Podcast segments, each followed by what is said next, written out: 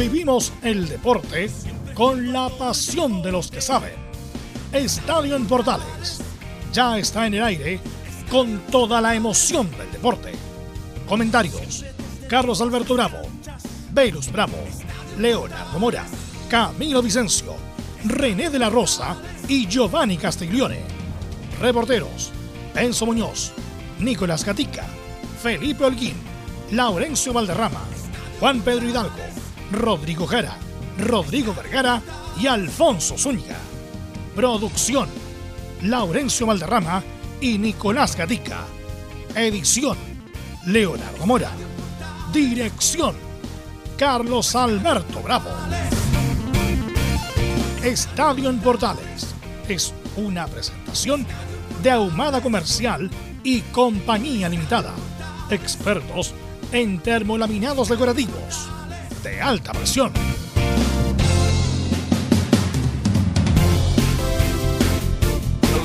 Buenas tardes, bienvenida, bienvenido. Comienza la edición central de Estadio en Portales. Hoy 11 de mayo del 2021 con una noticia lamentable. Está de luto el deporte chileno, fallece con 30 años y por coronavirus el destacado ciclista nacional Christopher Mancilla. Destacado porque tuvo los Panamericanos 2011 y 2012 logrando medalla de plata. Así que para toda la familia del ciclismo deportivo de nuestro país, nuestras condolencias. Con solo 30 años, atención, muere de coronavirus. Tendremos también todo el informe, lapidario informe de Béjar sobre el partido entre Colo Colo y Palestino, este y mucho más en la presente edición de Estadio en Portal. Vamos con la ronda de saludos. Nicolás Gatica, ¿cómo le va? Buenas tardes. Buenas tardes, claro, lo adelantó muy bien ahí Carlos Alberto Bravo. Sí, pues el, eh, Team Chile incluso mandó las condolencias para el, ciclista Esteban Mancilla. De hecho, dijo lo siguiente: Descansa en paz. Desde el Team Chile lamentamos el sensible fallecimiento de Christopher Mancilla, destacado ciclista de 30 años y quien fuera múltiple medallista panamericano. Y en cuanto a Colo Colo, claro, fue lapidado el informe de Fernando Béjar, pero a Béjar también parece que lo tienen congelado por el mal arbitraje del fin de semana. Incluso Colo Colo dice hasta podría perder la localía porque, según consignaba el informe, cuando quería ir los árbitros, este, estaba con candado el camarín. Así que bueno, esta polémica va a seguir. Ok, esto y mucho más con Nicolás Gatica y el informe de Colo Colo. Don Enzo Antonio Muñoz, ¿cómo le va? Muy, pero muy buenas tardes. Buenas tardes, Carlos Alberto. En Universidad de Chile están descansando, sí, porque tienen dos semanas para preparar el próximo partido contra Everton de Viña del Mar en Rancagua, así que tienen días libres, pero obviamente cuando hay días libres es momento de hacer reflexiones y en estas reflexiones Rafael Dudamel suma votos para poder continuar a pesar de que lleguen los nuevos accionistas. Ok, muchas gracias. Mañana juega Católica por la Libertadores. Todo el informe de lo que va a pasar mañana con Católica, como siempre, a cargo de Felipe Holguín. Hola, ¿cómo estás? Muy buenas tardes, Carlos Alberto. Gusto en saludarlo a usted y a todos los oyentes de Estadio en Portales. Bien lo decía usted, los titulares. Eh, claro, la Católica ya va rumbo al aeropuerto para enmendar ahí el eh, viaje eh, con destino a Argentina para enfrentar al cuadro de la paternal allá en el bicho Colorado. A eso de las 3 de la tarde ya estaría tomando el vuelo para estar en Argentina y enfrentar el día de mañana al cuadro de Argentinos Junior. Esto y más en Estadio Portales. Perfecto, muchas gracias. Saludo virtual para Laurencio Valderrama y los equipos de Colonias. Hola, hola. Muy buenas tardes para usted, don Carlos Alberto, y para todos que nos escuchan en Estadio en Portales. Justamente eh, eh, estaremos con lo que con la que es la previa del partido de Palestina entre el Atlético Goyaniense el día de mañana a las 22 horas y por supuesto con la palabra de Carlos El Piña Villanueva, quien llamó también a enfocarse en, lo que en lo que fueron las virtudes de Palestina en el triunfo ante Colo Colo y también sumar en la Copa Sudamericana para ir complementándose con el torneo nacional. Más en Estadio en Portales. Perfecto, gracias. Y vamos con nuestro comentarista, don Leonardo Isaac Mora. ¿Cómo está usted? Muy, pero muy, buenas, buenas tardes. Buenas tardes, Carlos. Y antes de yo decir algo, primero saludo a Rodrigo Jara, que también va a tener reporte hoy día, porque le digo una cosa, y esto yo lo adelanto, de hecho lo estaba ya. conversando recién con don Waldo Ahumada por interno. Hay varios clubes que tienen problemas por estos famosos dobles contratos, Carlos. Sí. Ha salido el tema de Colo Colo, de la Universidad toda de Chile. La vida, toda la vida. Ayer también otro canal habló del tema de lo que pasó con Colina. Y también está metido Paulo Milat cuando estaba en Curicó. Así que de eso nos adelanta también Rodrigo Jara. ¿Cómo te va? Buenas tardes.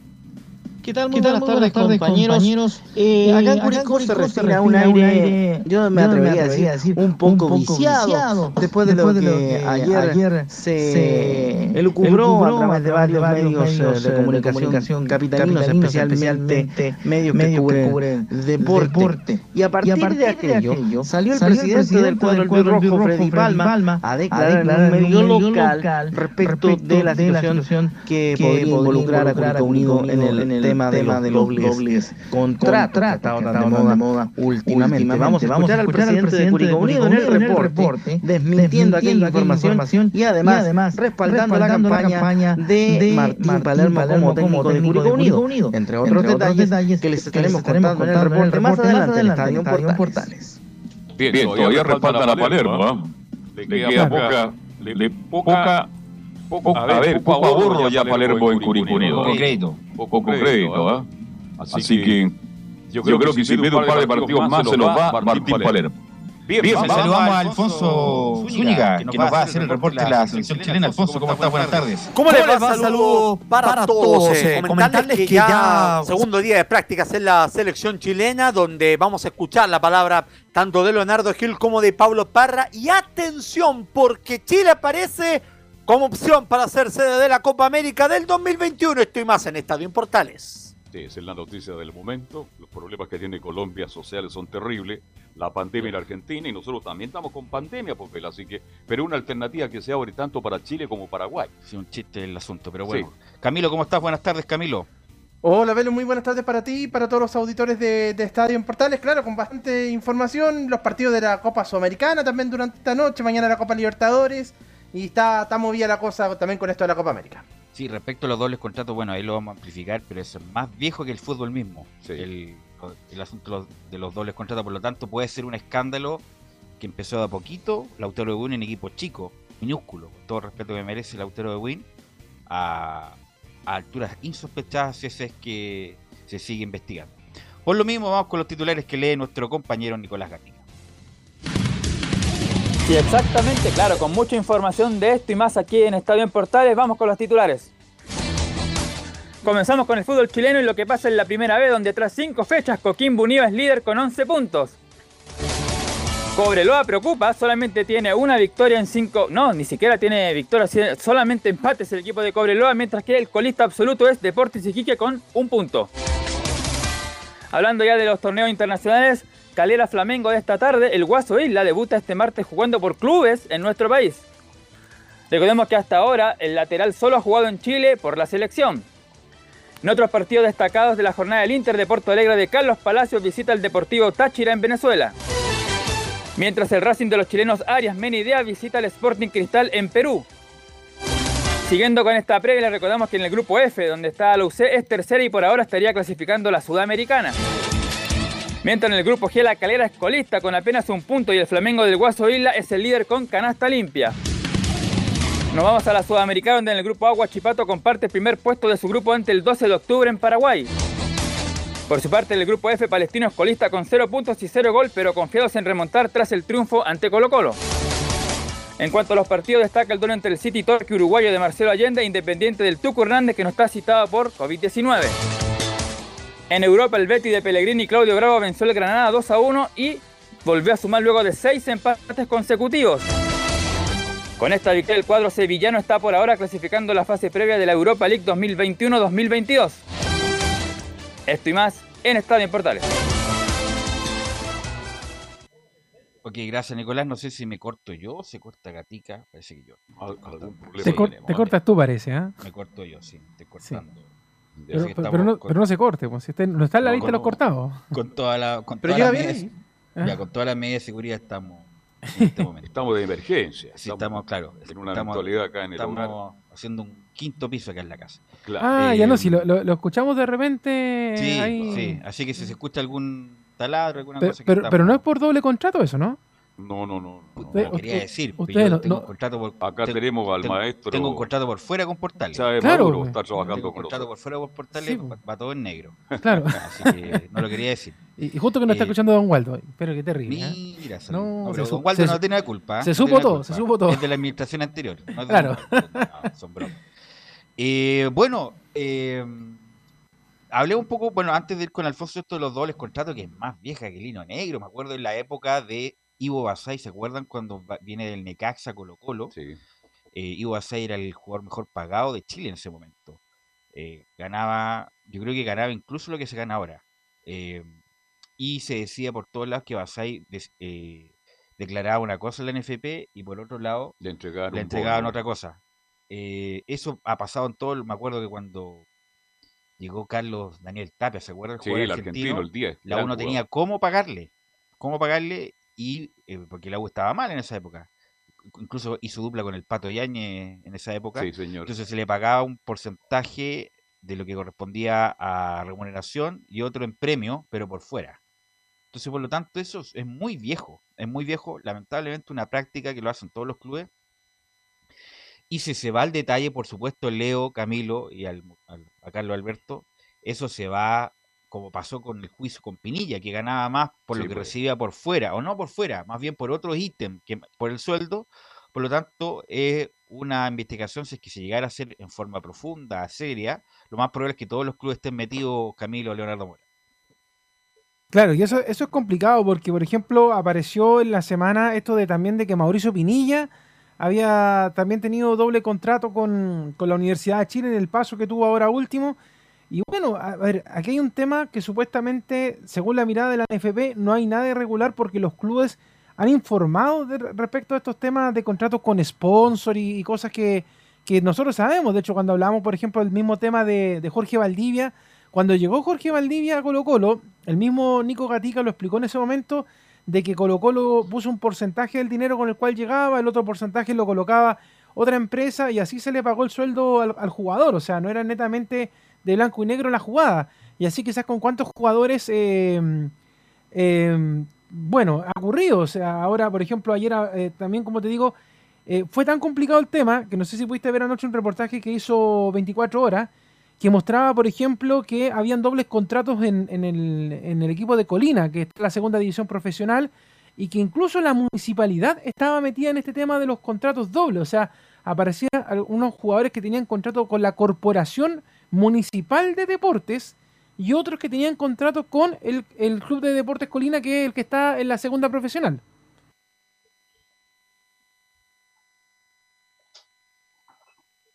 Camilo.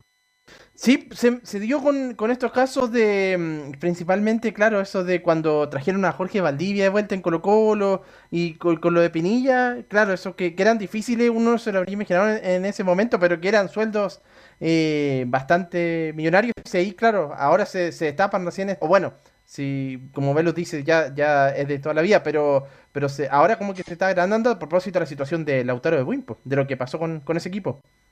Claro, porque ahora se empezó a investigar, parece que aparentemente a raíz, y como el señor Encina, cuidado con Encina, que es peligroso, porque el tipo hace declaraciones muy fuertes para defenderse de la situación que con, Cuidado con lo que tú dices, como peligroso. ¿En qué sentido peligroso? En el, en el buen sentido de la palabra, de que él, si lo están, a ver, descubriendo él, él va, va, a decir otras cosas, y otros clubes que también hacen lo mismo, a eso me refiero.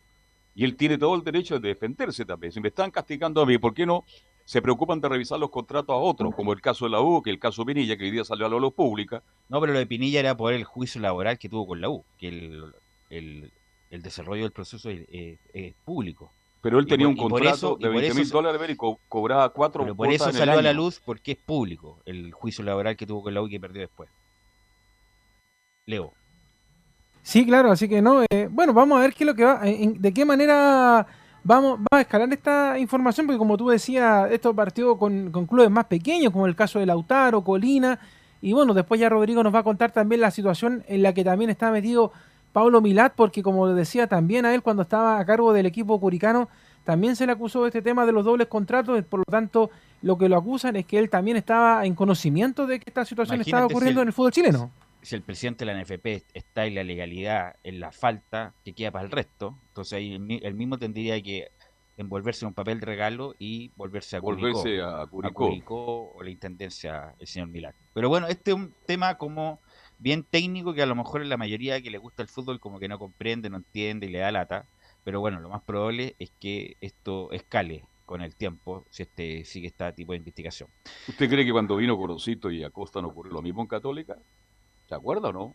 la cantidad de plata que se pagó, de a dónde, con qué, dobles contratos. Si esto ha existido siempre, como tú dices, y eso es así. Jugadores caros que llegaron al fútbol chileno eran financiados no, porque, de esa manera. No, porque se, se declaraba la remuneración, después se declaraban los premios, un bono, qué sé yo, y eso no pagaba impuestos, no, no iba como base imponible para las cotizaciones, y ahí obviamente que hay una falta importante. Así que bueno, lo vamos a seguir descubriendo. Bueno, vamos a ir con Alfonso Zúñiga, ya que la selección está con un microciclo a, a cargo del señor Lazarte y también con esta novedad, Alfonso, de esto de que se pueda realizar la Copa América en Chile a menos de un mes que empiece esto, un poco más de un mes, Alfonso. Buenas tardes. ¿Cómo les va, muchachos? Eh, buenas tardes. Y es así, la situación, la situación, Carlos Alberto, amigos, es bastante compleja para la organización de la Copa América, porque por la crisis eh, sanitaria que está viviendo Argentina, en donde ya superan actualmente eh, los 20.000 casos promedios por día, en, un país que llegó hace, hace unos meses a tener apenas 5.000, tomando en cuenta la, el tamaño del país y la crisis social que, bueno, de eso ya conoce Chile, que vivió que está viviendo Colombia en estas últimas eh, jornadas. La Conmebol, eh, la idea central era hacer eh, este certamen con un 30% de público. Colombia ya sabía, estaba presto para el tema, pero el estallido social provocó que se ponga en duda este tema. Aunque, ojo, en esta semana de Copa Libertadores, se va a intentar jugar con equipos, eh, los equipos colombianos van a, intentar hacer local en su país nuevamente para ver cómo está la situación y de ahí en más ver cómo se venga el tema. Pero lo concreto es que ante las negativas aparecen tres opciones. La primera es Paraguay, obviamente por ser la sede donde está la Confederación Sudamericana de Fútbol y donde los equipos eh, cuando tienen que jugar eh, en cancha neutral los mandan allí por parte de Conmebol la opción de Chile, que surge principalmente por el, la alta tasa de vacunación que existe en suelo nacional. Y la tercera atención es Uruguay. Y esto por, eh, por eh, ser el puente, digámoslo, para la llegada de las vacunas a los equipos eh, en Copa Libertadores y Copa Sudamericana, además de las elecciones para el proceso clasificatorio. Y eso tomando en cuenta además que Montevideo es la candidata número uno a ser sede de la, de la final de la Copa Libertadores de América. Por lo que ese es el panorama. Hoy por hoy, a un mes de la Copa, no podemos decirles dónde se va a jugar. Pero hay que tener en consideración, Alfonso y muchachos, que bueno, Chile el 2019 estaba fijado por para jugar para que se jugara la final única, era la primera, eh, la de la Copa Libertadores en el Estadio Nacional. Lamentablemente, o afortunadamente para algunos, vino el estallido social y no se pudo jugar. No se pudo jugar, estaba, bueno, estaba la embarrada en Chile. No obstante eso, la ministra del Deporte, que todavía es la misma, Cecilia Pérez, que no le dijo a la gente de la Comebol que pedían 40 millones para una fiesta. Era, era parecido como la fiesta de Portales, 40 millones para una fiesta. Eh, Notable, ¿eh? Que yo, claro, y eran, me imagino que también con otras cosas. Bueno, como se indica también en la serie El Presidente, que habían fiestas bien extrañas. No, no, no extrañas más bien, eran extrañas para ser dirigentes del fútbol. Y bueno, le dio con todo la Cecilia Pérez, le contestaron de la Comebol al señor Domínguez y ahora extrañamente... Me Ella ofrece a Chile. No, pero yo creo que hay una conversación anterior, pues esto no es no, viene improvisado. ahora, perdón muchachos, ahora existe un atenuante. Recuerden que el fútbol chileno está en conflicto con la Conmebol por el caso Coquimbo Unido.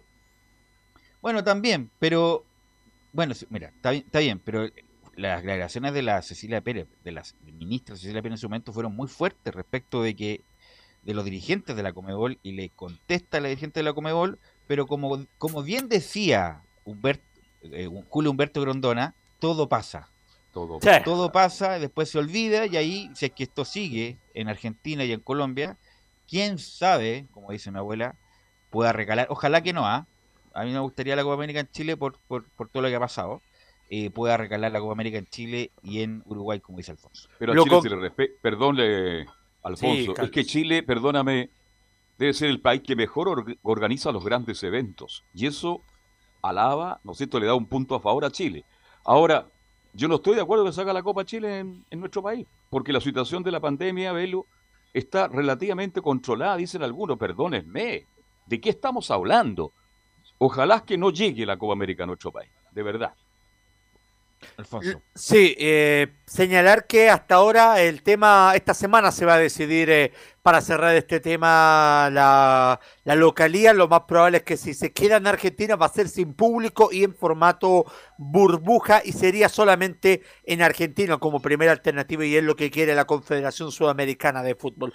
Pero yendo a la selección chilena, estamos en eh, segunda jornada de entrenamiento del microciclo convocado por Martín Lazarte con solo nueve jugadores adultos, tomando en cuenta que Ángel Enrique fue desconvocado por la lesión en su tobillo producida en el partido con Deportes Antofagasta y, finalmente hay nueve futbolistas que están, eh, que están eh, compartiendo este trabajo en el eh, recinto de Macul. Uno de ellos, Leonardo Gil, el argentino de, de familia y, y padres chilenos, quien finalmente fue convocado por esta, para este microciclo y se le preguntó directamente en eh, conversación con, eh, con la federación, con la prensa de la selección, cómo toma esta llegada a la selección chilena. Lo escuchamos al Colo Gil en Portales. La verdad que, que muy bien, una alegría inmensa poder estar acá, poder compartir en mi primer día.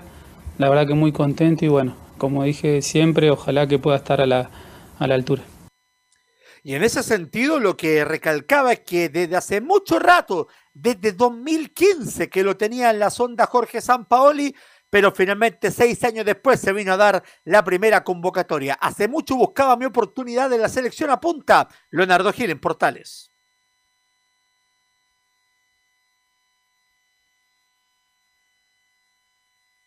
Ya vamos a escuchar a, a esa declaración de, de Leonardo Gil. Bueno, como, como dices tú, Alfonso, bueno, San Pablo lo venía siguiendo hace un tiempo ya. Sí, señor. Eh, pero después aparecieron muchos jugadores en esa zona, en la, la U. La selección tiene sobrepoblación, diría yo. Está lleno de volantes. De, de volante y de buen nivel. Eh, así que eh, no, no, era urgente. Ahora que está en Chile, obviamente, y además en Colo Colo, obviamente que tiene una visibilidad más importante. Y dice que, ¿por qué no? Si sigue así con ese nivel, eh, no sé si está dentro de los 23, pero puede ser tranquilamente dentro de un microciclo. Y si que falla alguno, Camilo, eh, además falta un hombre zurdo. Siempre hay son derechos, Arangues derecho, Vidal derecho, Pulgar derecho, un volante mixto más derecho, ¿eh? Camilo. Sí, y ahora sobre todo también igual se va a ampliar porque van a estar las copas, bueno, debería estar la Copa América y también la, nómina de, la, de las clasificatorias, que se dijo que iba, se iba a ir con un equipo, eh, no con el equipo titular a la, a la, Copa América, así que ahí se le puede abrir la chance también obviamente a Leonardo Gil y, bueno, para estos microciclos también.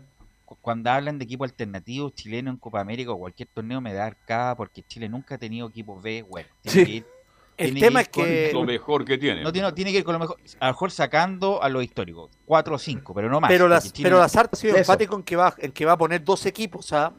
Lazarte ha sido enfático en ese tema porque, por el tema de clasificatorias. El, juega, de hecho, el 3 de junio en Santiago del Estero y el 8 juega con Bolivia en, la, en Santiago. Sobre, todo que algunos no han tenido tanta carga. Alexis Sánchez no ha tenido tanta carga de partido. Vidal tampoco no ha tenido ritmo algunos eh, eh, recién está jugando Charles Arangui porque todos los equipos ves que han ido a Copa América, que ha pasado lo mismo, que han jugado eliminatorio y Copa América, ha sido un fracaso. Me recuerdo en Bolivia, yo lo mencioné acá, que hasta Nelson Coso fue el arquero titular en Bolivia. Hasta Dante Poli jugó, pues muchachos. Hasta Dante Poli jugó, jugó de titular. Y me recuerdo que en Colombia. Tercero del mundo sub-17. Pero en esa época ya tenía. ah, claro ya tenía en un gaffiter le había operado la rodilla, entonces ya estaba con problemas Dante Poli. Ahora sí podemos, perdón. Ahora sí, vamos, vamos con Gil. Vamos a escuchar a Leonardo Gil que explicaba cuánto hace cuánto tiempo que ya buscaba su lugar en la selección chilena. Sí, hace mucho tiempo, por allá por el 2015. Estaba en la órbita, sabía que, que era difícil, había que trabajar mucho, pero bueno, siempre con el sueño de poder estar. Hoy agradezco porque me hayan convocado pues, y, bueno, creo que lo más importante es seguir, seguir trabajando día a día para, para seguir demostrando, ¿no? ¿Y cómo se tomó la familia? Recordemos que la familia de él eh, vive en el sur de Chile. Esta nominación a la selección, Leonardo Gil, lo escuchamos en la primera de Chile. La verdad que me Bien, muy bien. Es un fútbol difícil, donde hay jugadores técnicamente muy buenos, muy contentos. Así que la verdad que por parte de mi madre, mis, mis abuelos, bueno, mis tíos, mis primos, muy contentos porque es un sueño no solo para mí, sino también para ellos. Ahí estaba la palabra de Leonardo Gil y para, para ya cerrar este despacho, eh, escuchemos a Pablo Parra, el eh, jugador de Curicó Unido, que en primer término explica cómo toma esta nominación a la Roja de Todos, eh, la segunda que tiene con Martín Lazarte. Escuchemos al ex Universidad de Chile, Pablo Parra, la primera de Chile. La verdad que me sintió súper bien en mi club. Es lindo estar en la selección cualquier jugador desea estar acá, así que es una motivación extra para mí, para mi carrera, así que estoy muy feliz de estar acá nuevamente. Y en ese sentido... Perdón, Parrita es CRAE en Curicó, y en la U no, no, no, no dio. ¿ah? Estuvo a punto de volver a la U. Estuvo a punto, claro. Y a Colo Colo ¿Usted le habría dado una segunda oportunidad en la U? No sé, bueno, la U han tenido... Bueno, Parra es un buen jugador que lamentablemente en esa época con Kudelka se quemó mucho. Sí. Igual que Jimmy Martínez pero es un buen jugador. Irregular, ¿ah? irregular como pocos, pero bueno, es un buen jugador y a lo mejor se siente bien en Curicó, Alfonso. Exactamente. Precisamente de esto habla, de que su nivel en Curicó Unido fue lo que finalmente lo llevó a la selección chilena, la última. La escuchamos en voz de Pablo Parra, en la primera de Chile. Sí, porque la verdad que ha hecho las cosas muy bien en Curicó. Estoy siendo protagonista, pero bueno, esto de estar acá en la selección es, un plus para mí y sería lindo seguir estando acá en la selección.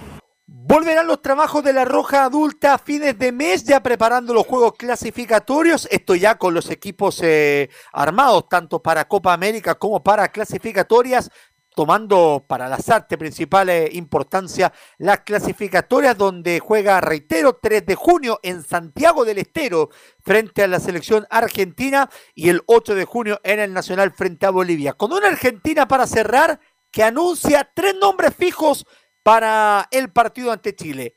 Ángel Di María, Sergio Agüero y Lionel Messi.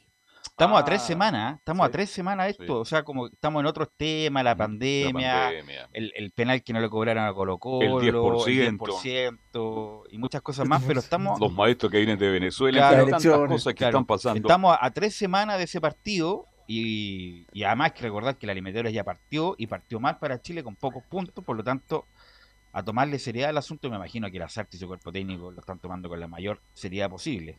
Así que para jugar ese partido en ese maravilloso estadio, de última generación. Bueno, mañana reiterar último día de trabajo de la selección chilena de esta roja. Eh, hasta ahora, según el cronograma de la selección, no está pronosticado que hable Martín Lazarte, pero vamos a estar atentos, por supuesto, a lo que pueda aparecer en algún momento con Machete de cara a los duelos clasificatorios. Gracias, Alfonso, muy amable como siempre. Un abrazo, que estén bien. Y vamos con Leonardo Mora. Vamos inmediatamente, Leonardo Mora, el hombre, el multi-hombre. Eh, con... así como están maestreando en, la, en su casa, yo no sé qué están haciendo en Fanor Velasco, pero nos mandan la conexión a cualquier parte. ¿ah?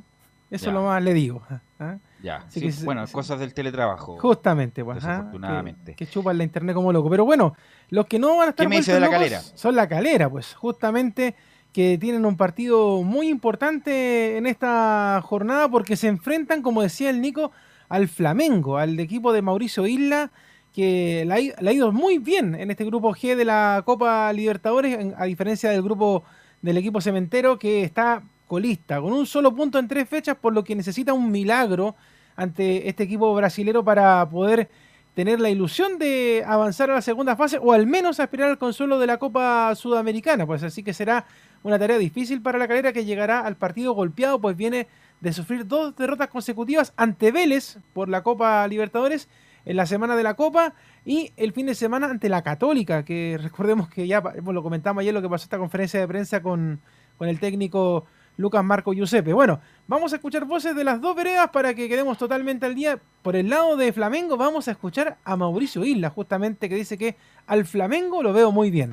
Al Flamengo lo veo muy bien. Eh, cuando estaba en Europa veía mucho la Copa Libertadores. Vi la Copa Libertadores que, el Flamengo salió campeón en el 2019, que hizo una campaña muy buena, tremendo, con jugadores importantísimos. Y, los equipos brasileños vienen formando eh, una parte muy buena en la Copa Libertadores. Este año le ha tocado a muchos equipos de Brasil eh, ganar muchos partidos, algunos están líderes en el grupo de cada uno, han formado una buena disputa para ganar la Copa Libertadores y el crecimiento ha sido muy bueno para, para los equipos brasileños. Ahora, ¿cómo estará Mauricio Isla, Leonardo oh. Mora? ¿Está bien, estará bien, mal, emocionalmente? ¿O te dice por la, por la prensa rosa? Eso incide totalmente el... Hay que recordar, Alexis, mira, si no es broma, no es broma, no es farándula. Alexis Sánchez estuvo muy mal cuando terminó con Maite Rodríguez.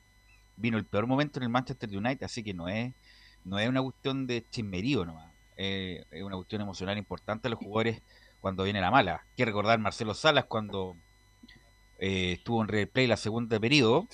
Se agarraba hasta la lengua Marcelo Salas. Así que no es menor cuando hay, pasan cosas emocionales con los jugadores. Y sobre todo en este caso, Popelo, porque es un matrimonio constituido, hay una hija de por medio, en fin. Eh, así que le puede afectar un poco. Y a los 32 años Leonardo va a debutar eh, jugando por en Chile, ¿ah? por un club. ¿ah? Justamente, pues de hecho fue una de las estadísticas que, que lanzaron respecto al tema Camilo.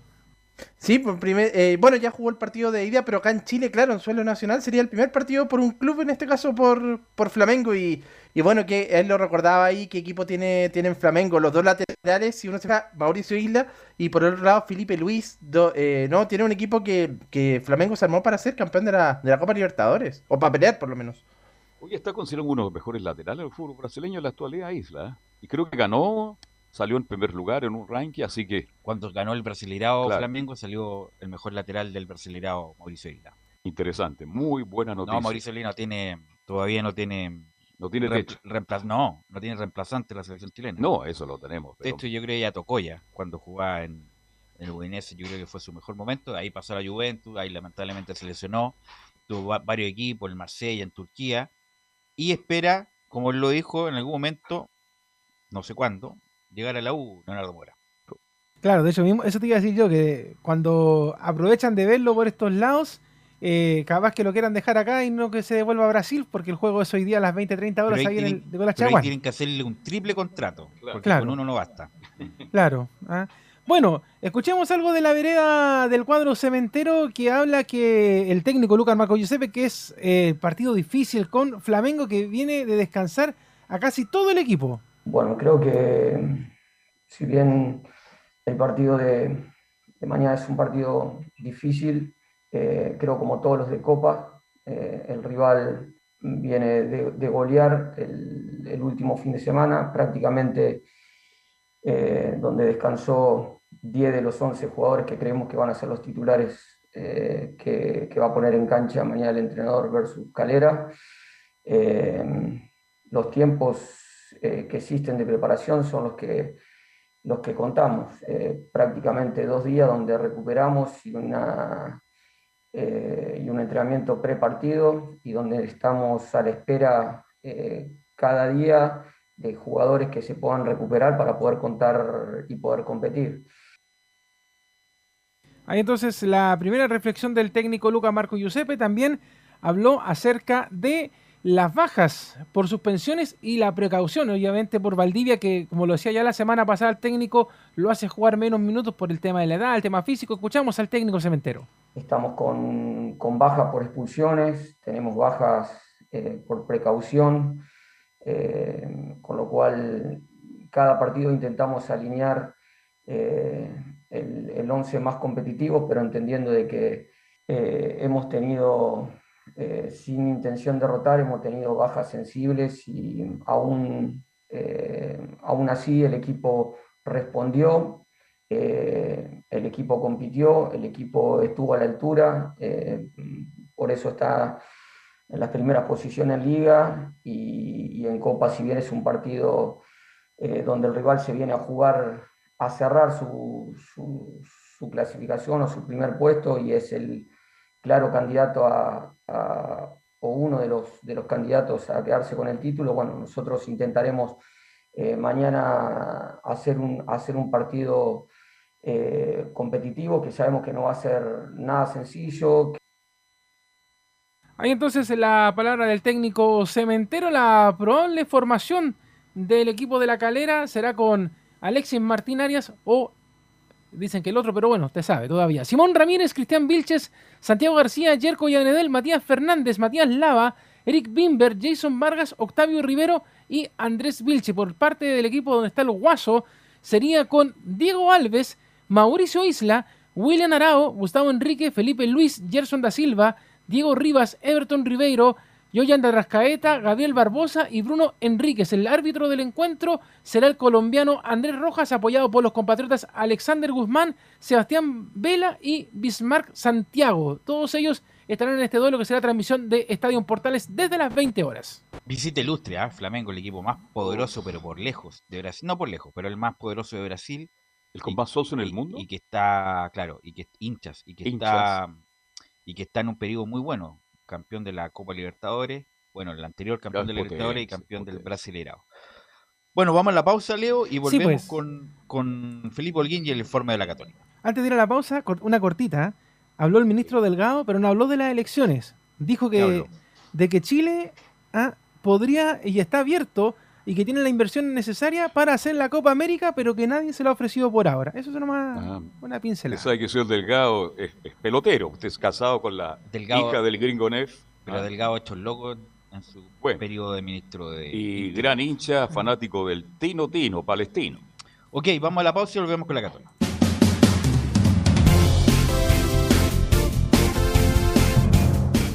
Radio Portales le indica la hora. Las 2 de la tarde, 10 minutos. ¿Necesitas promocionar tu marca o producto? Anunciar en la primera de Chile es rápido, fácil, con cobertura nacional y no cuesta tanto. Contáctanos al correo comercial arroba radioportales.cl. Tenemos una propuesta a tu medida, porque en la Portales te queremos escuchar.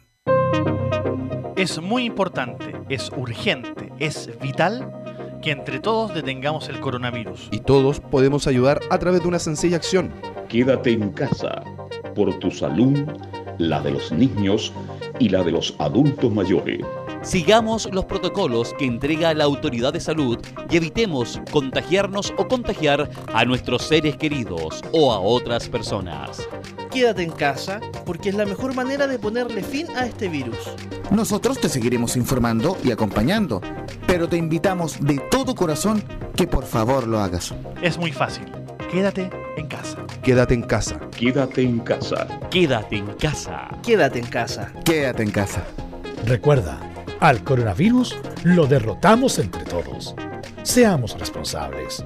Es un mensaje de Radio Portales, la primera de Chile. ¿Quieres tener lo mejor y sin pagar de más? Las mejores series de televisión, los mejores eventos deportivos, equipo transportable, películas y series 24/7. Transforma tu TV a Smart TV. Llama al 973-718989. Twitter arroba panchops. Visita www.radiosport.cl, el sitio web de la Deportiva de Chile. Programas, noticias, entrevistas y reportajes, podcast, radio online y mucho más.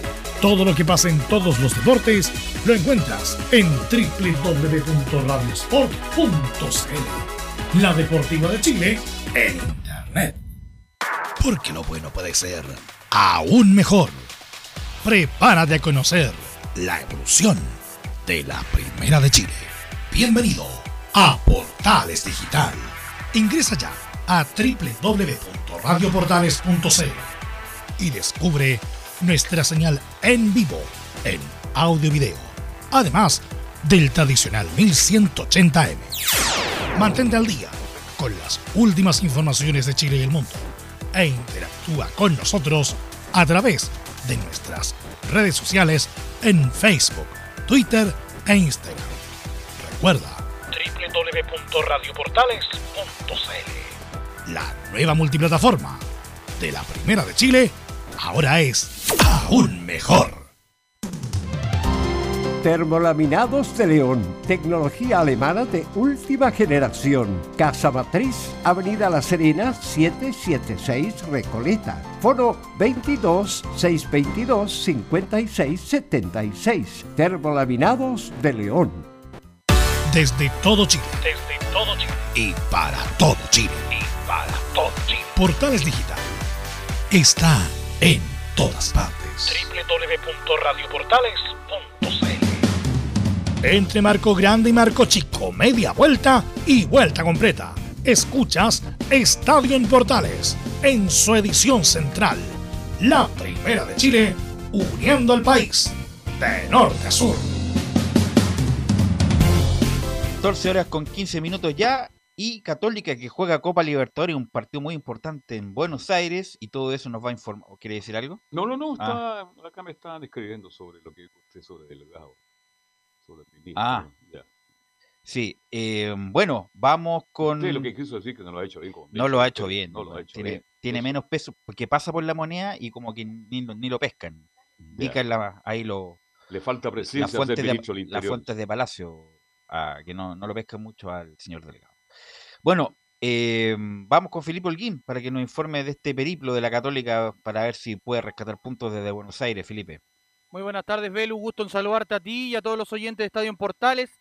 Como lo anunciaba en titulares, la Católica ya llegó al aeropuerto donde va a esperar a eso de las 15 horas eh, para tomar rumbo este vuelo, vale la redundancia, con destino a Argentina, allá a donde llegará eso de las eh, 15:30 horas en el aeropuerto internacional Ezeiza. eh, y de ahí después, posteriormente, se va al hotel eh, para lo que va a ser su descanso. Posteriormente, ya el día de mañana salen al rumbo al estadio a eso de las 15:30 horas. Es más o menos el itinerario que va a tener la Católica para este duelo tan importante que va a enfrentar mañana al cuadro argentino Junior por la Copa Comebol Libertadores. Así es, pues Camilo, eh, ¿cómo lo ves tú? Este partido difícil, importante y como que puede ser bisagra para la Católica. Sí, pues, absolutamente, porque bueno, igual es el rival, al final termina, terminó siendo el rival más competitivo del grupo, más, más eh, poderoso en este caso, ya está con nueve puntos. Si gana, incluso eh, Argentinos Juniors llegaría a los 12, ya quedaría, quedaría clasificado prácticamente ya Argentinos Juniors, pero la Católica si lo gana también queda ahí en, en la, mm, con, con posibilidad de seguir en, en la Copa, además ratificando este, e- este mm, esquema, digamos, este grupo de jugadores que le dio el triunfo frente a Nacional de, de Uruguay, dejando jugadores también en la banca, como ya es el caso de Luciano Wed, que va a depender acá eh, siendo reemplazado por Juan Leiva, así que con estas modificaciones que ya implementó en el partido contra los uruguayos. Ahora hay que ver cómo lo va a plantear, ¿ah? si Católica va a salir a esperar un poquito o, o, lo va a jugar si estuviera jugando en San Carlos. Argentino Junior no es por ser sabiendo del fútbol, pero Argentino Junior es un buen equipo. Eh, no es de los grandes de Argentina, pero un equipo tradicional, copero además, eh, y que está puntero del grupo. Así que esa es la pregunta, Felipe, si lo va a ir a buscar Católica o se va a recordar un poco. Yo creo que lo va a salir a buscar porque Católica para tiene la necesidad de salir a buscar los tres puntos. Sabe que si no gana este partido se complica la cosa y después, ya después de este parón que tenemos de, de las elecciones acá en el plano nacional, ya en el plano internacional la Católica tiene que ir a, a Uruguay, al, a Parque Central, a enfrentar al Nacional eh, de Uruguay y va a ser un partido también complicado. Recordemos que acá no los trataron muy bien y, y yo tampoco creo que allá se dé la misma la- que los traten bien. Así que Pero- por ese plano, eh, sí Camilo, adelante. Sí, por lo que ha mostrado los últimos dos partidos, que para tener más de referencia con, con Nacional de, de Uruguay y jugando local en San Carlos, también igual esperó y creo que sobre todo el segundo tiempo salió de contra y sobre todo que ahora tiene los jugadores como para hacer, para hacer eso, aprovechar lo- eh, los espacios con, con Puch principalmente. Y bueno, ahora también va a jugar José Pedro Fuensalía. Creo que va a ser algo, algo de esperar. Usted apuesta, Camilo, entonces Sí. que Católica sale a esperar y va a contragolpear. En el fondo, así usted cree que va a plantear el partido el señor Poyet, ¿no? Por lo que ha mostrado los últimos dos partidos, creo que esa va a ser, esa va a ser la tónica de la Católica, no no va a ser un equipo de, de ir a presionar.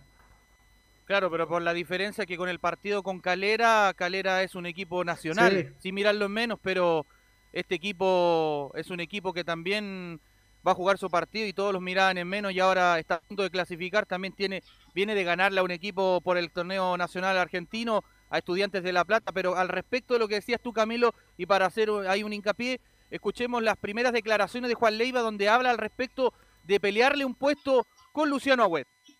Sí, la verdad que como dices tú, eh, al principio quizás me tocó jugar los primeros partidos, luego ser opción y ahora estamos ahí peleándola, pero, pero una competencia sana, es una competencia donde todos mis compañeros tienen mucho nivel. Imagínate la, competencia que tengo en este caso de posiciones con, con Luciano Agüet, así que la verdad es, es, un honor estar peleando un puesto con él.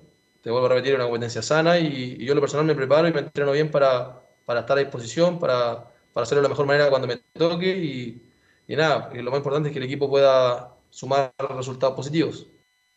Ahí estaban las declaraciones de Juan Leiva, quien habló en conferencia de prensa previo al, a lo que va a ser este cotejo internacional de la Católica tan importante. Pasemos a escuchar la segunda declaración al respecto, donde también habla Juan Leiva y dice, tenemos un gran equipo y vamos a dar la pelea.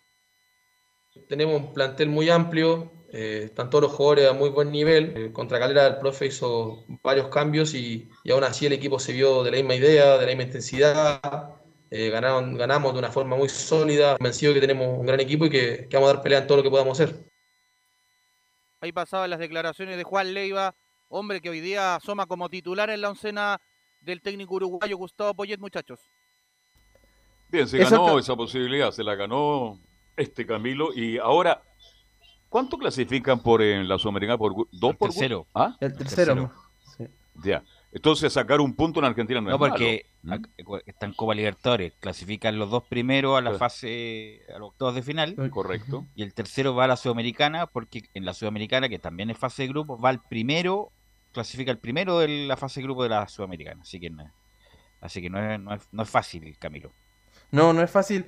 Pero y acá lo que hablaba también del plantel amplio, sí, en estos últimos partidos se ha notado con Nacional la, la banca que tenía, claro, por lo menos tenía más relevo que el año pasado cuando, cuando, cuando estaban en la Copa Sudamericana, que de repente muchas veces tuvo que llevar a muchos jóvenes, pero ahora sí que, que había eh, relevo. Así que en eso tenía razón, tiene razón eh, Juan Leiva. Claro, y al respecto, muchachos, para ir detallando un poquito, si les parece, vamos con la formación de Católica.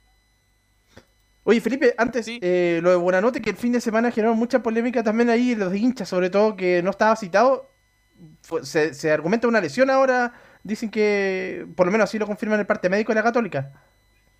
Lo que pasa, eh, yo tengo el parte médico que manda la Católica y, y claro, bien, eh, ahí tiene una lesión, tendinitis a los doctores, algo así, ese el, eh, la, la, lesión que tiene eh, Diego Buenanote y los otros otros dos lesionó Gonzalo Tapia por eh, desgarro de los esquitibiales y Germán Lanaro que se recupera de cirugía que tiene en la rodilla. Esos son los tres eh, que no estarían, eh, como lo decías tú, de Diego Buenanote en este caso, eh, porque mucho se especuló que podría estar cortado por el técnico nuevamente, pero no, es más que nada una, una, una lesión que lo dejaría al margen de este partido, pero sí podría estar en el próximo encuentro de la Católica. Así es, ¿algo más, Felipe? Sí, para cerrar la formación de la Católica sería con Matías Dituro en portería, línea de cuatro en el fondo por derecha, Catuto Rebolledo, Juan Fuentes, eh, Valver Huerta, Juan Cornejo y dos en contención, Ignacio Saavedra, Juan Leiva y en labores de creación Marcelino Núñez. Arriba en delantera estaría José Pedro Fuensalida por derecha, el centro delantero sería Fernando el Toro San Pedro y por izquierda cerraría la línea de tres delanteros eh, Edson Puch. Esos son los 11 que pararía la Católica para mañana enfrentar a eso de las 6 de la tarde allá en Argentina al elenco de Argentino. Pasó la raya a San Pedro y con el técnico Boyet. ah, eh, eso sí, yo creo que sí, porque ya lo, ya lo, lo, lo tienen que haber hablado eso en el camarín. Yo creo que eso fue en el momento, como lo decía Belu ayer, pero eso suele pasar en todos los partidos cuando uno juega y sale enojado con, con alguien o se desquita pero con han algún tenido, compañero. han tenido como tres ya, no es la Sí. primera vez que ocurre, ¿ah? cuidado Sí. con eso. Sí, tuvo una en, en el estadio de allá de O'Higgins de Rancagua, en el parque, en, allá, Teniente. el teniente de Rancagua y después con el Audax. Ahí se fue, ese fue el primero de control y después me acuerdo el, el otro fue con Calera, el que se vio ahora último. Y antes había sido Bien. por Copa Libertadores. Ok, Felipe, muy amable. Estaremos Muy atentos a lo que pasa con la. Católica. Gracias, Felipe. Y vamos con Colo Colo, que han... El informe de Béjar fue Claro. ¿ah?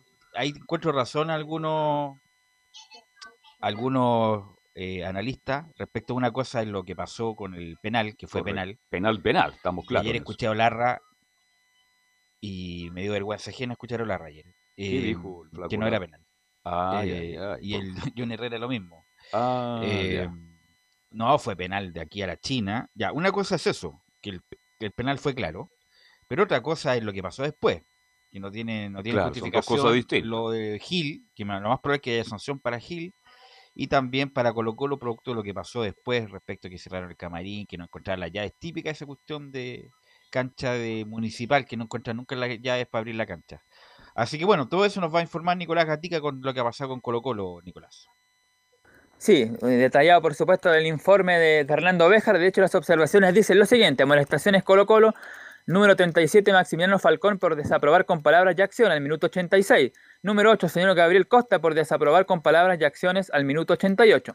Después, bueno, dice expulsiones sin expulsiones. Aquí no sé qué pasó con ese, pero bueno, aquí vienen la- las incidencias. Dice, es expulsado el DT de Colo Colo, señor Gustavo Quinteros, por utilizar equipos electrónicos para reclamar cobros referiles. Además, comportarse de modo inapropiado, haciendo gestos de la señal del bar y gritando, árbitro cuarto, hay que revisarla, tienes que ir a revisar. Después de revisar una tablet, al minuto 84, aquí nos aclara bien por interno Laurencio Valderrama que está permitido tener eh, dispositivos electrónicos como tablet, pero lo que no está permitido es ver por esa tablet el canal oficial, en este caso el estadio TNT Sport, que es el que transmite, eso es lo que no está, no- lo que no está permitido y, y eso sería la, la falta que cometió Quintero, más allá de que el tablet se puede usar, pero no se puede ver la señal oficial. Ahí está un poco la aclaración. No le digo yo para, para jugar, para entretenerse. No, no, pues ¿Se sí. aburren? No, yo en forma, en forma irónica. Lo ocupan. Obvio que si lleva un tablet el tipo va a ver en la señal oficial, por favor. Entonces, oiga, pero y más, allá- eh, pero el señor Quintero lo dije ahí, lo reitero, ¿ah? ya tiene currículum ya, pues. ¿ah? Grita, habla mucho y bueno, y a veces se sale de la línea de un técnico de primer nivel como lo es él y en un equipo tan importante como Colo Colo, por Nicolás Gatica. Claro, pues tuvo el gesto frente a Antofagasta. La expulsión que curiosamente la primera se dio en el partido frente a Palestino, cuando debutó el Coto Sierra en el torneo pasado también, así que tiene antecedentes. Más observaciones.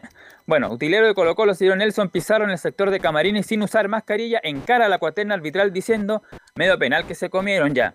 Después dice el señor Leonardo Gil sale del camarín de su equipo en ropa interior y sin mascarilla de una forma desafiante y prepotente y dice, ¿hasta cuándo nos van a acá. Todos los árbitros nos vienen acá, nos tienen que respetar, somos un equipo grande, teniendo que ser controlado por sus compañeros. Y aquí viene lo último. Finalizado el partido, cuando logramos llegar hasta la puerta del camarín de árbitros, esta se encontraba cerrada con candado, lo cual provoca estar cinco minutos fuera de este, teniendo que soportar gritos de funcionarios de Colo Colo al solicitar la llave, nos indica que nadie la tiene o que se había perdido. Por esto, claro, según dijo eh, el expresidente del tribunal, Ángel Boto, que aparece siempre en estos casos, dice que por eso Colo Colo podría eh, arregarse desde una situación hasta incluso castigar al estadio y eh, tener que sacar la localidad del Monumental. Algunos dicen quizás irse a Rancagua también, eh, Colo Colo, sí, en caso de que castiguen el Monumental. Ya, pero Cancha basta. 2. Pero eso- eso se arriesga. la cancha 2. ¿ah? Pero basta. Oye, le dijeron de todo a Béjara, eh, los dirigentes que estaban ahí aprovecharon de que no estaba la llave, obvio que la escondieron y apareció la llave de repente, y también el, el utilero. Por ahí describe muy bien Nicolás Gatica, pero hizo usó una cantidad de improperio impresionante, así que cuidado que Colo Colo puede recibir un castigo. ¿Qué le parece a usted, Leonardo? A ver, de Colo Colo es normal esta situación. Usted me va a decir, y, y- pero por, qué- por qué está diciendo eso? Así como una acusación. Pero bueno, si cuando han ido a jugar varios equipos, recuerde que antiguamente tenían la usanza de mandarlos a jugar a la jaula, donde les tiraban de todo, pasaba de todo. Recuerde que hubo una puerta que terminó destruida en, en otro partido. O sea, Colo Colo tiene esos antecedentes. Que no deberían repetirse, no deberían repetirse.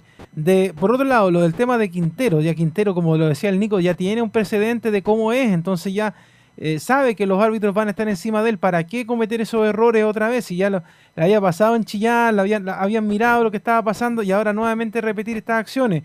Respecto a la, a la situación del penal, sí, absolutamente, era penal, pero, pero, pero hay, hay- cada uno ha puesto su punto de vista y yo tampoco puedo ser tajante. O sea, si el árbitro decidió algo, él tendrá su argumento y, y bueno, lamentablemente sí, es porque es Colo Colo que el técnico, o sea, que el árbitro va a ser suspendido por lo que se habla, de que lo van a sacar una fecha del, del torneo. Pero si esto hubiera pasado en el partido con Curicó y Huachipato, que usted ayer le preguntaba a René de la Rosa, el árbitro no le hacen absolutamente nada. Y uno ahí se da cuenta inmediatamente de cómo está desbalanceado, queramos o no, el fútbol chileno, cuando hay equipos de primera y segunda categoría y los árbitros cometen los mismos errores en esos equipos de primera y segunda categoría. Pero bueno, no me voy a meter ahí porque si no voy a prender ahí el ventilador y vamos a empezar a decir cosas que no hay que decir. Pero eso con respecto al tema de, de Colo Colo. Ya Colo Colo en estos momentos yo creo que desde el presidente para abajo deberían bajar las revoluciones, ya se expuso lo que había que exponer y ya se, ya se sancionó el que tenía que sancionar. Ahora Colo Colo se tiene que preocupar de ganar. Porque además yo le voy a decir una cosa, Carlos. Porque todos los hinchas colocolinos y los periodistas colocolinos se sacan la excusa de que Colo Colo perdió porque no se les cobró el penal. Mentira. Déjense de mentir.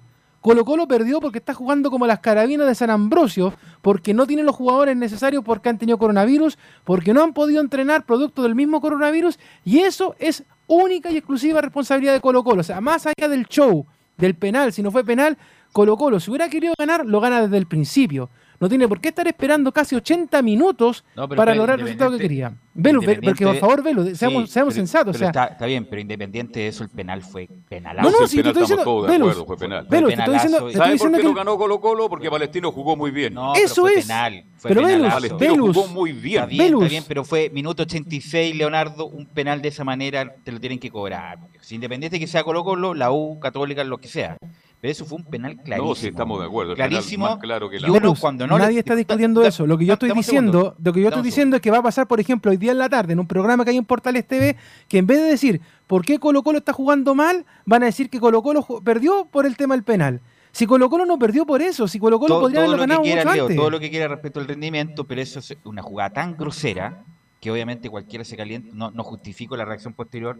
Lo mismo, por ejemplo, que pasó con la U con el partido con la Serena, que no, no cobraron el gol, pero fue tan grosero el penal que obviamente distorsiona todo el reclamo Además que posterior. lo reconoció la máxima autoridad del. Además, más encima que lo reconozca el arbitraje, el comisión de arbitraje, ma- con, may- con mayor, eh, acelera mayor la, la rabia respecto de no haberlo cobrado. Ahora, el juego, bueno, lo podemos Palestino me analizar. por- encantó el segundo tiempo. Lo, lo- lo podemos analizar, pero la- Colo Colo tuvo ahí el empate, si es que no de no mediar el, el Pero no Velus, te vuelvo a decir, sácate, saca, saca el tema del penal.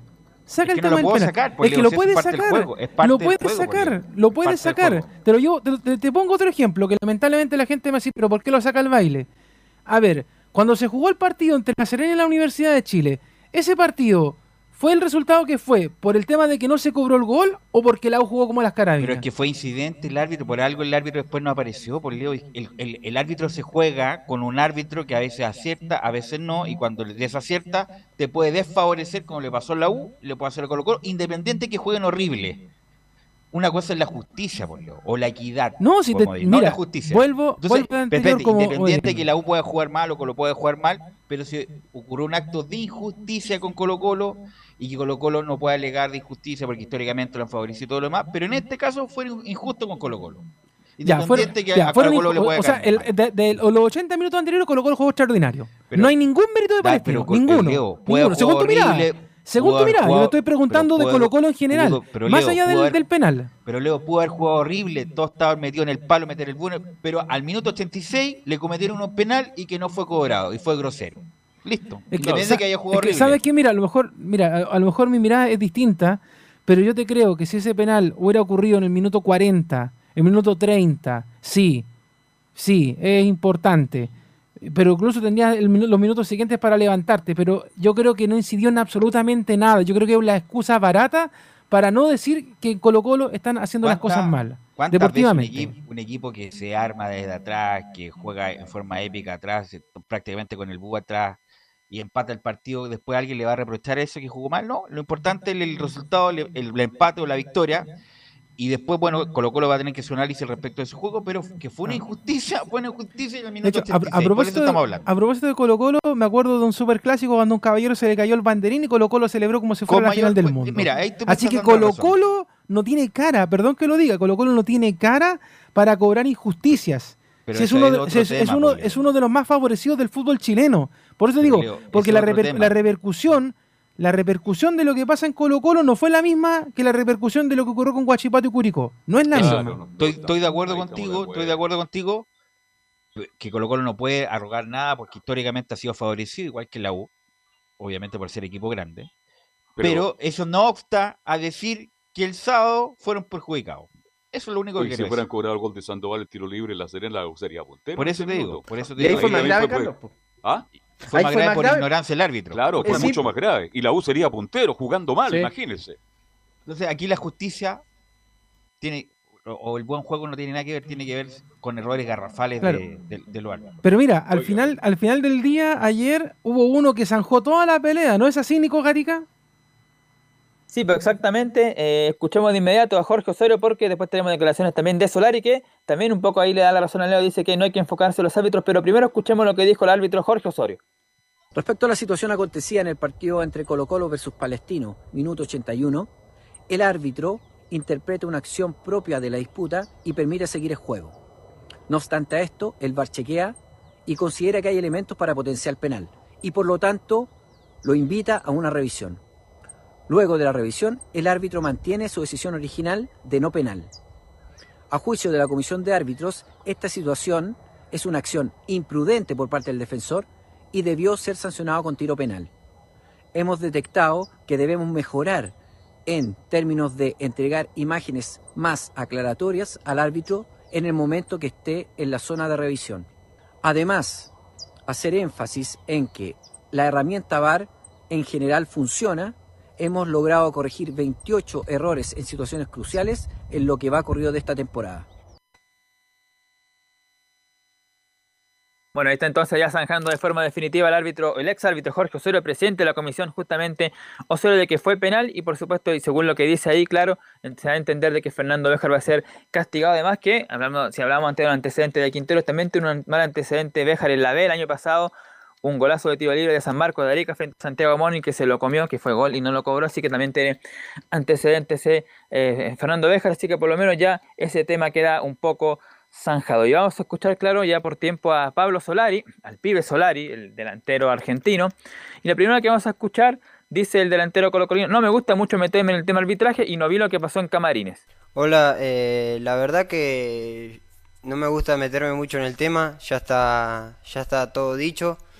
Eh, yo lo que pasó en los camarines no lo vi, no vi nada, me metí dentro del camarín, eh, obviamente con la calentura de- del, del resultado y no vi nada más que eso. Así que lo otro, el tema del árbitro, yo no voy a hablar más del tema. eh, yo creo que se habló demasiado y, y nosotros ya estamos pensando en el próximo partido.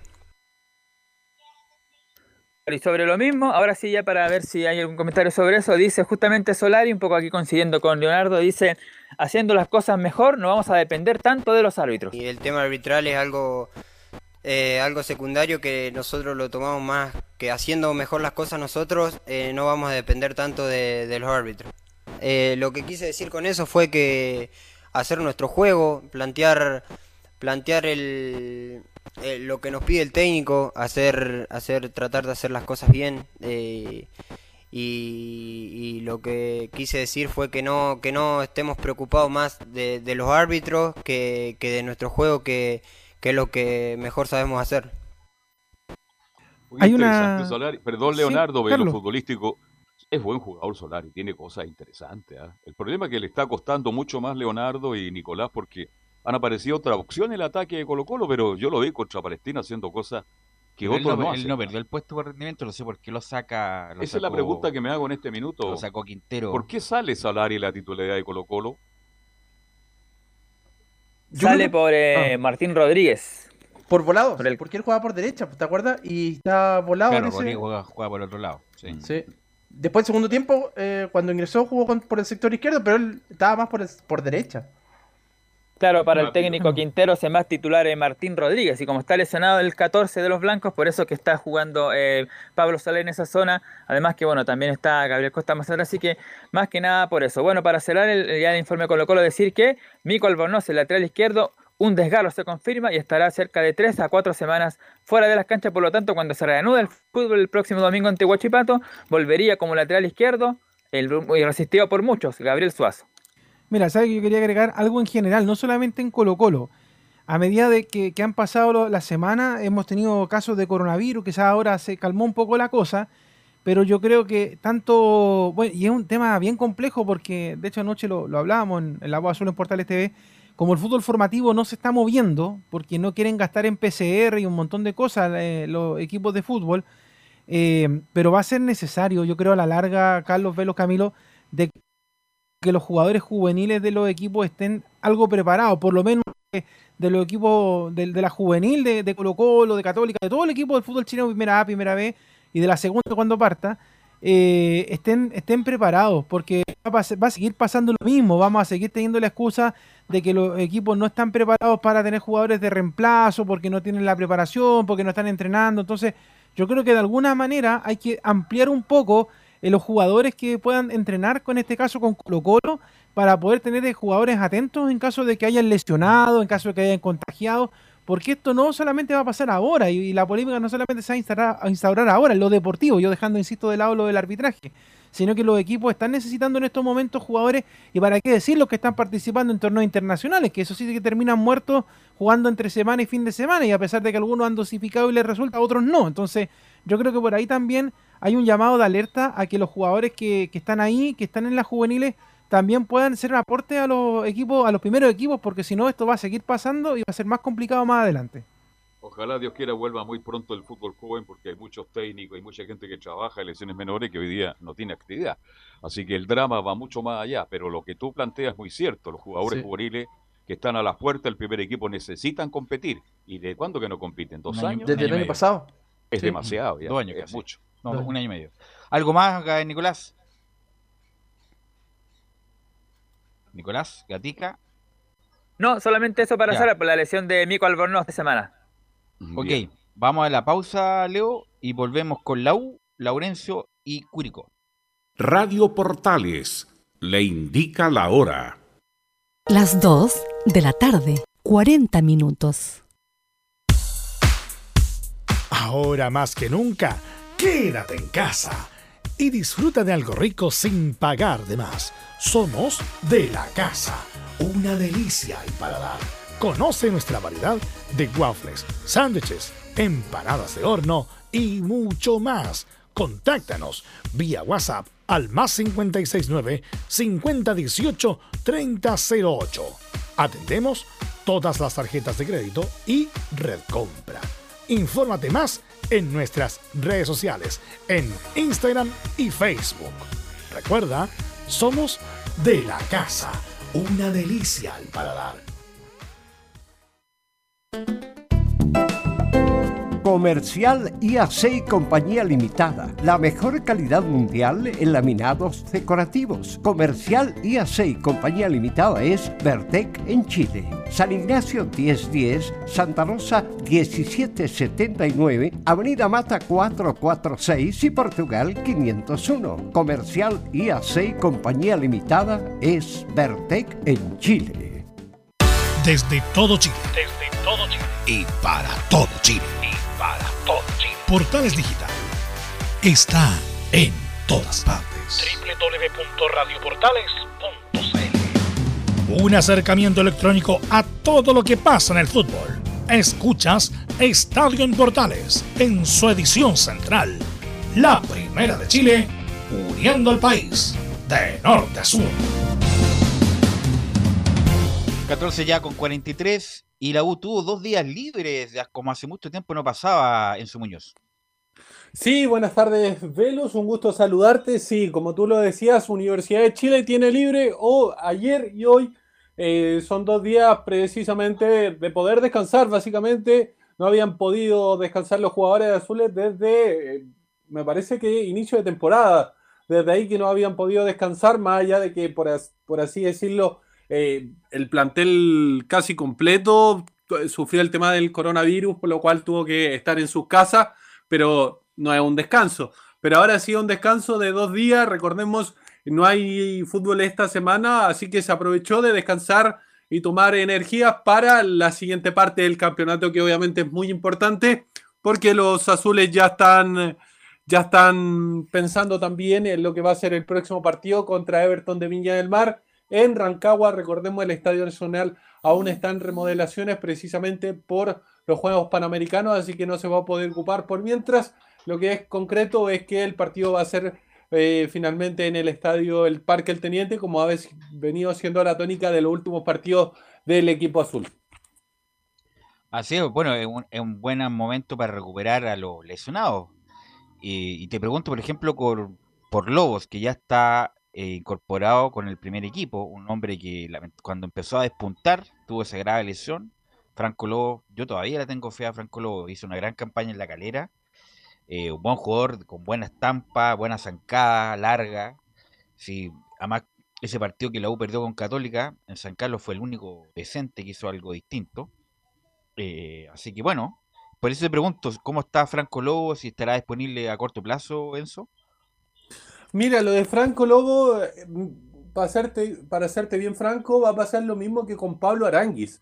Se va a llevar relativamente con calma, lo más probable es que lo puedan citar dentro de la próxima fecha, te podría señalar, pero se le va a llevar con calma, no, no se va a ver un Franco Lobo jugando 40 minutos o 30 minutos, me parece que eh, lo van a ocupar si es que lo ocupan. Por lo demás, eh, en los últimos minutos, me parece que, dentro del esquema de Dudamel podría estar pensando más en mandarlo a préstamo más que en otra cosa, porque igual tiene bastantes jugadores, más allá de que, más allá de, por ejemplo, el, hecho de que eh, Marcelo Cañete esté lesionado, pero por ejemplo en esa misma posición puede ocupar a Pablo Arangui, puede ocupar a, Simón Contreras, que lo venía haciendo, puede ocupar a Nahuel Luján, que tampoco ha sido titular, entonces tiene, entre comillas, variantes. Está el, el, Pipo Barros, el joven uruguayo, que también está dentro de esa posición, que eh, no han visto minutos en este último partido.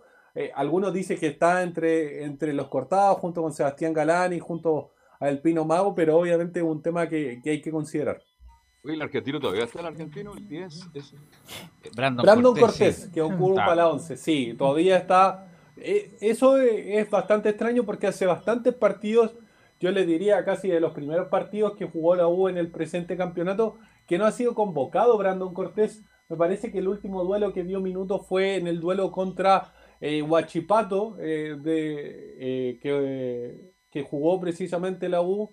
me parece que desde ahí que no se ha visto Brandon Cortés ni siquiera en la nómina. No ha sido citado. ¿Y el caso del mago? Luis Luis del Pino Mago. Él es curioso su caso. es curioso porque no hay una real, real, em, un, realmente qué es lo que está pasando con el jugador. No, porque lo real, porque, disculpa, lo real es que ha jugado horrible, por eso está cortado. ¿Sabes, lo que, lo que me contaron a mí del Pino Mago? Que, que, la semana pasada estaba comiendo completos con Rodrigo Vergara, en su Muñoz y el Pito Conchera ahí atrás del estadio.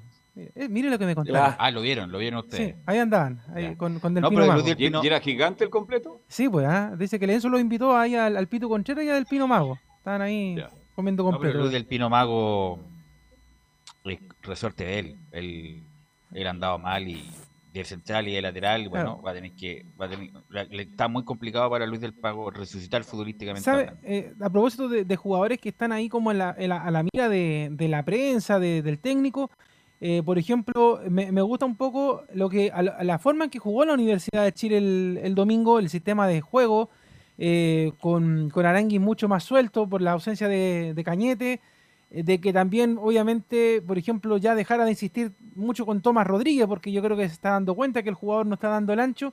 Y otra cosa que, me llama la atención es que, bueno, la Ribey nuevamente empezó a tomar ritmo, em, empezó a recibir balones y a convertir. Pero así como sube la Ribey, baja Enríquez. La cantidad de goles que se pierde Ángelo Enrique, de verdad que era para agarrarse la cabeza en el partido del domingo en Antofagasta. Y eso, eh, quizás en, la ausencia de tantos hombres que hagan goles en la Universidad de Chile, es preocupante. O sea, que suba uno el nivel y el otro automáticamente lo baje. Yo creo que es un tema que tiene que observar Rafael Dudamel y que además, lamentablemente, Ángelo eh, estuvo que terminó lesionado, no pudo participar. Y este teniendo las ocasiones. Pues, claro, por eso digo, si se, Tuvo dos, tres ocasiones claras. Eh, por mal control de él, por mal, mal, mal, mal, perfilado, no, no definió, pero tuvo ocasiones. Y, de hecho, los jugadores son súper solidarios, Velo. Si uno revisa la, el, partido nuevamente, como me gusta a mí, eh, los jugadores le enchegan la pelota a Ángelo. como, porque hay otros jugadores que tendrían las chances de poder hacer los goles. y solamente hay uno que se atrevió, eh, a pegarle a parte de Angelo y de la Bay, que fue Marcelo Morales, que llegó en una jugada que no sé si te acuerdas, que estuvo muy bien y que lamentablemente no fue gol.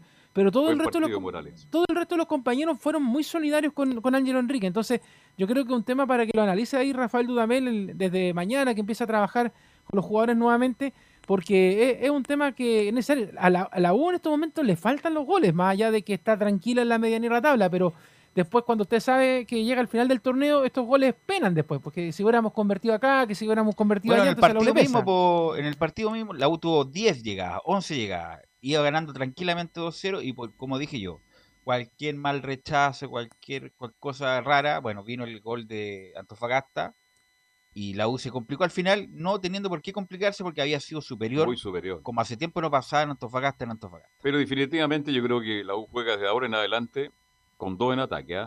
Mi estimado Leonardo. ¿ah? Es que así debería haber sido 4, siempre. 4-2. Así debería haber sido siempre. De hecho, anoche en, el- en la voz azul hablábamos de este tema, Carlos. O sea, ¿por qué a Dudamel le da con colocar un 4-3-3 si le resulta mejor con un 4-4-2 y con dos jugadores abiertos de salida como laterales y no jugando con, con tres arriba que de verdad que es una bolsa de gatos que a la uno le ha funcionado y que de hecho debería romper más allá de las presiones que le pongan otras personas a Dudamel, mostrar carácter y decir, mira, si con este sistema de juego están funcionando las cosas, mantengamos este sistema de juego y no otro. Pero yo creo que, insisto, Carlos, hay una presencia, una presión, una presión dirigencial, hay una presión mediática, hay una... cualquier persona para el equipo, menos Rafael Dudamel. Enzo, ¿algo más? Eh, sí, varias cosas más. eh, sobre el tema que, que ustedes están tocando es, es bastante interesante porque, eh, claro, la U en el primer tiempo del partido recién pasado jugó con dos puntas, eh, con dos delanteros, con Pablo Aránguiz de labores de 10.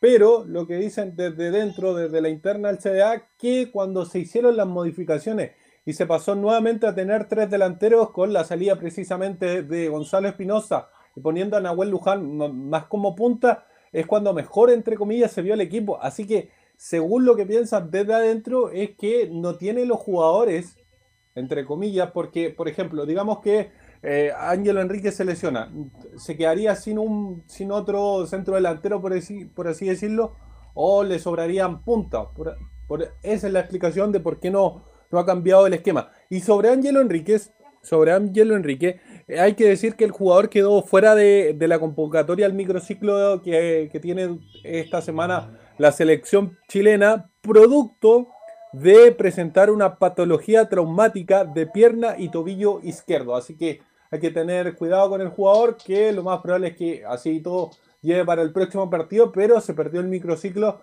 que estaba dentro de los jugadores convocados de Universidad de Chile. Eran dos, era Ángelo Enrique y el otro era Jonathan Andía.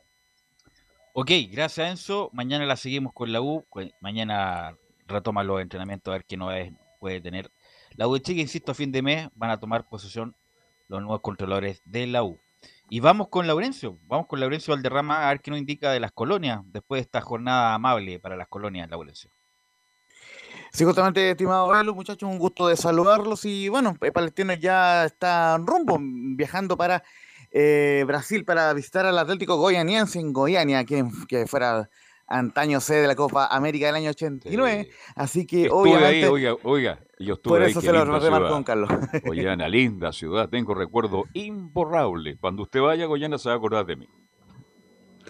Exactamente. Oigan, y, y- y justamente un breve noticioso, Manchester City acaba de coronarse campeón de la Premier League de Inglaterra, perdió el Manchester United ante el Leicester, así que oficialmente el City es campeón de la Premier League.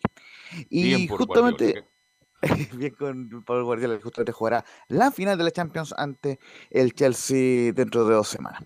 Y como les comentaba, eh, Palestino ya viaja rumbo a Brasil, justamente lo- los muchachos poco antes de, las 14 horas em, eh, em, llegaron al, aeropuerto y, lógicamente por- con todos los protocolos sanitarios y ya emprendieron rumbo hacia Brasil y en la mañana entrenaron, ya por lo menos Carlos Villanueva confirmó en conferencias de prensa que va todo el plantel, no, no es que guarden jugadores y básicamente lo explicó porque el fin de semana no hay partido, entonces obviamente como no hay partido del campeonato eh, van a tener semana completa de, preparación hasta el otro partido eh, del cuadro eh, de Palestino por la Copa Sudamericana, así que por lo menos viajan con contingente completo y ya para ir eh, formando y afinando un, equipo base que pueda ya eh, enfrentar el resto del campeonato eh, nacional. Y justamente una de las declaraciones importantes de, de Carlos Villanueva es la número 02 que vamos a escuchar de inmediato, donde, donde reconoce que el haber ganado a Colo Colo nos ayuda mucho en la confianza.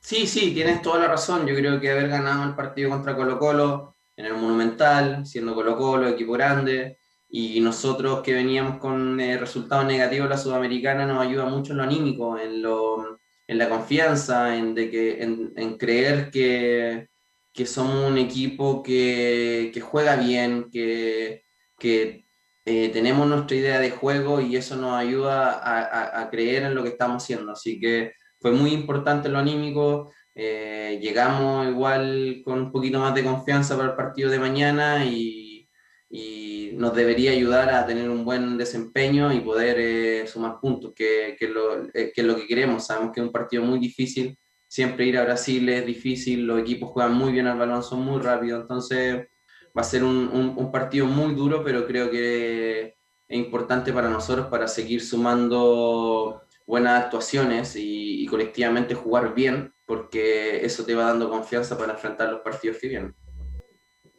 Y justamente eh, Carlos Villanueva se hizo cargo de las críticas que ha recibido Palestino, eh, básicamente por no marcar ningún gol por, por, y por perder los tres partidos en la Copa Sudamericana, incluyendo la derrota 1-0 ante el Goianiense. Así que la 0-1 justamente dice que no hemos hecho goles, pero nuestra participación en la Copa no ha sido un desastre. Eh, sí, es verdad, el, dato estadístico que me das no, no, me había percatado, es verdad que todavía no hacemos goles, es una lástima. Eh, lo que sí creo que nuestra participación dentro de que, no, de que tenemos cero puntos eh, no ha sido un desastre, no es que en el juego mismo se, no creemos, no, no nos impongamos por momentos en el partido. Eh, lamentablemente en el último partido con News no hacen el gol en el último minuto, pero sí nos estábamos creando ocasiones, incluso el gol de ellos sale de un contraataque que, que habíamos tres, cuatro no, eh, jugadores en el área, que Brian tiene un centro atrás y que nadie la toca y de contraataque no hacen el gol en el último minuto.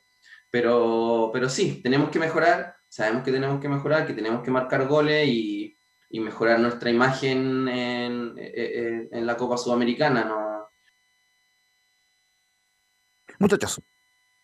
Sí, lo comentamos el otro día. La, bueno, ahora recién como que se está enrelando un poco en el campeonato palestino, pero en el torneo internacional ha estado bastante mal. Eh, y lo, como bueno, tú indicaste los números son muy malos y el rendimiento peor. Y además las declaraciones de, de cierre peor todavía. Entonces, bueno, ojalá para el honor de Palestino pueda salvar estos partidos que le quedan. ¿Cómo se recupera la inversión? Porque contrató mucho Palestino, pues, trajo jugadores pero para el campeonato, Copa Chile, casi, tampoco. No, pero que. Palestino no contrató para salir campeón de la Sudamericana. No, pero por lo menos para pasar una o dos fases para no, recuperar el dinero, la inversión. Una fase pasa uno, ¿no?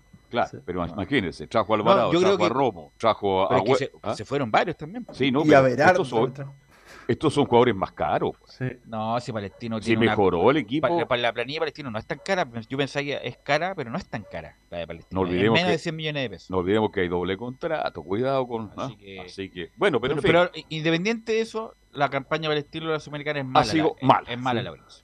Aunque le duele al charinga a Camilo.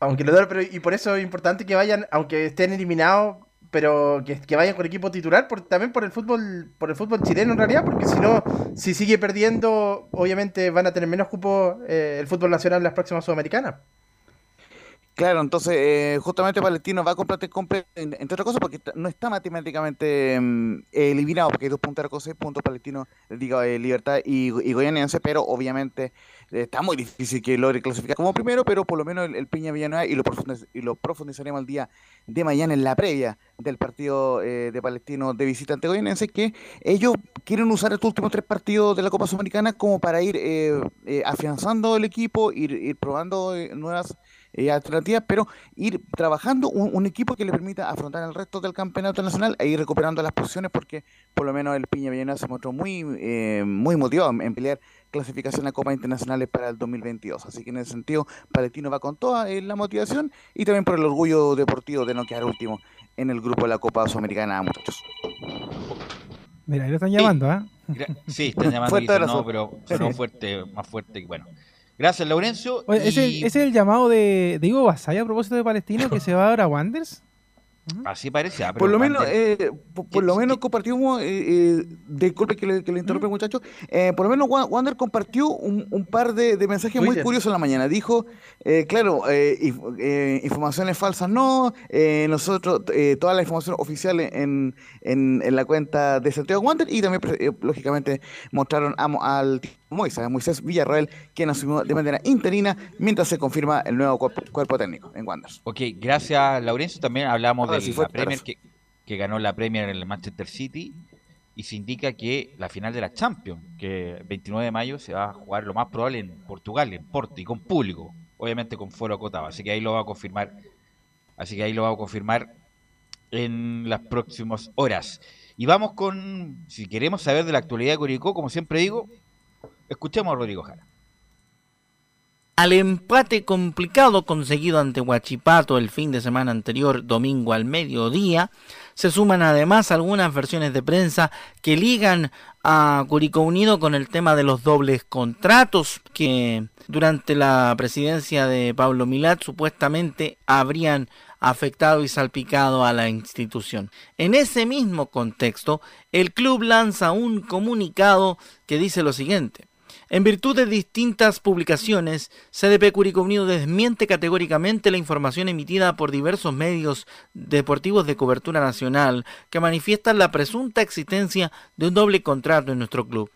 Y es en ese mismo contexto que vamos a escuchar al presidente del cuadro albirrojo, Freddy Palma, quien también dio a un eh, medio de comunicación local, en este caso BLN Radio, una nota aclarando ciertos puntos de aquella polémica en particular. Escuchamos al presidente de Curicó Unido, Freddy Palma, en Estadio en Portales. dejar claro de que sin duda hay una mala intención, o sea, porque mencionan a Pablo eh, eh, primero en primera plana, ¿cierto? Considerando que Pablo no era el presidente, primero que todo en el, en el tiempo que, que, que el jugador fue transferido. Segundo, eh, Pablo si bien fue quien hizo el primer contrato, pero hablamos, estamos hablando de un doble contrato un jugador juvenil que, no sé, no me recuerdo, pero debe haber ganado el sueldo mínimo en su tiempo. Entonces, ¿qué sentido tiene haber hacer un doble contrato para un jugador eh, con, un, con un sueldo de, de juvenil, de cadete prácticamente?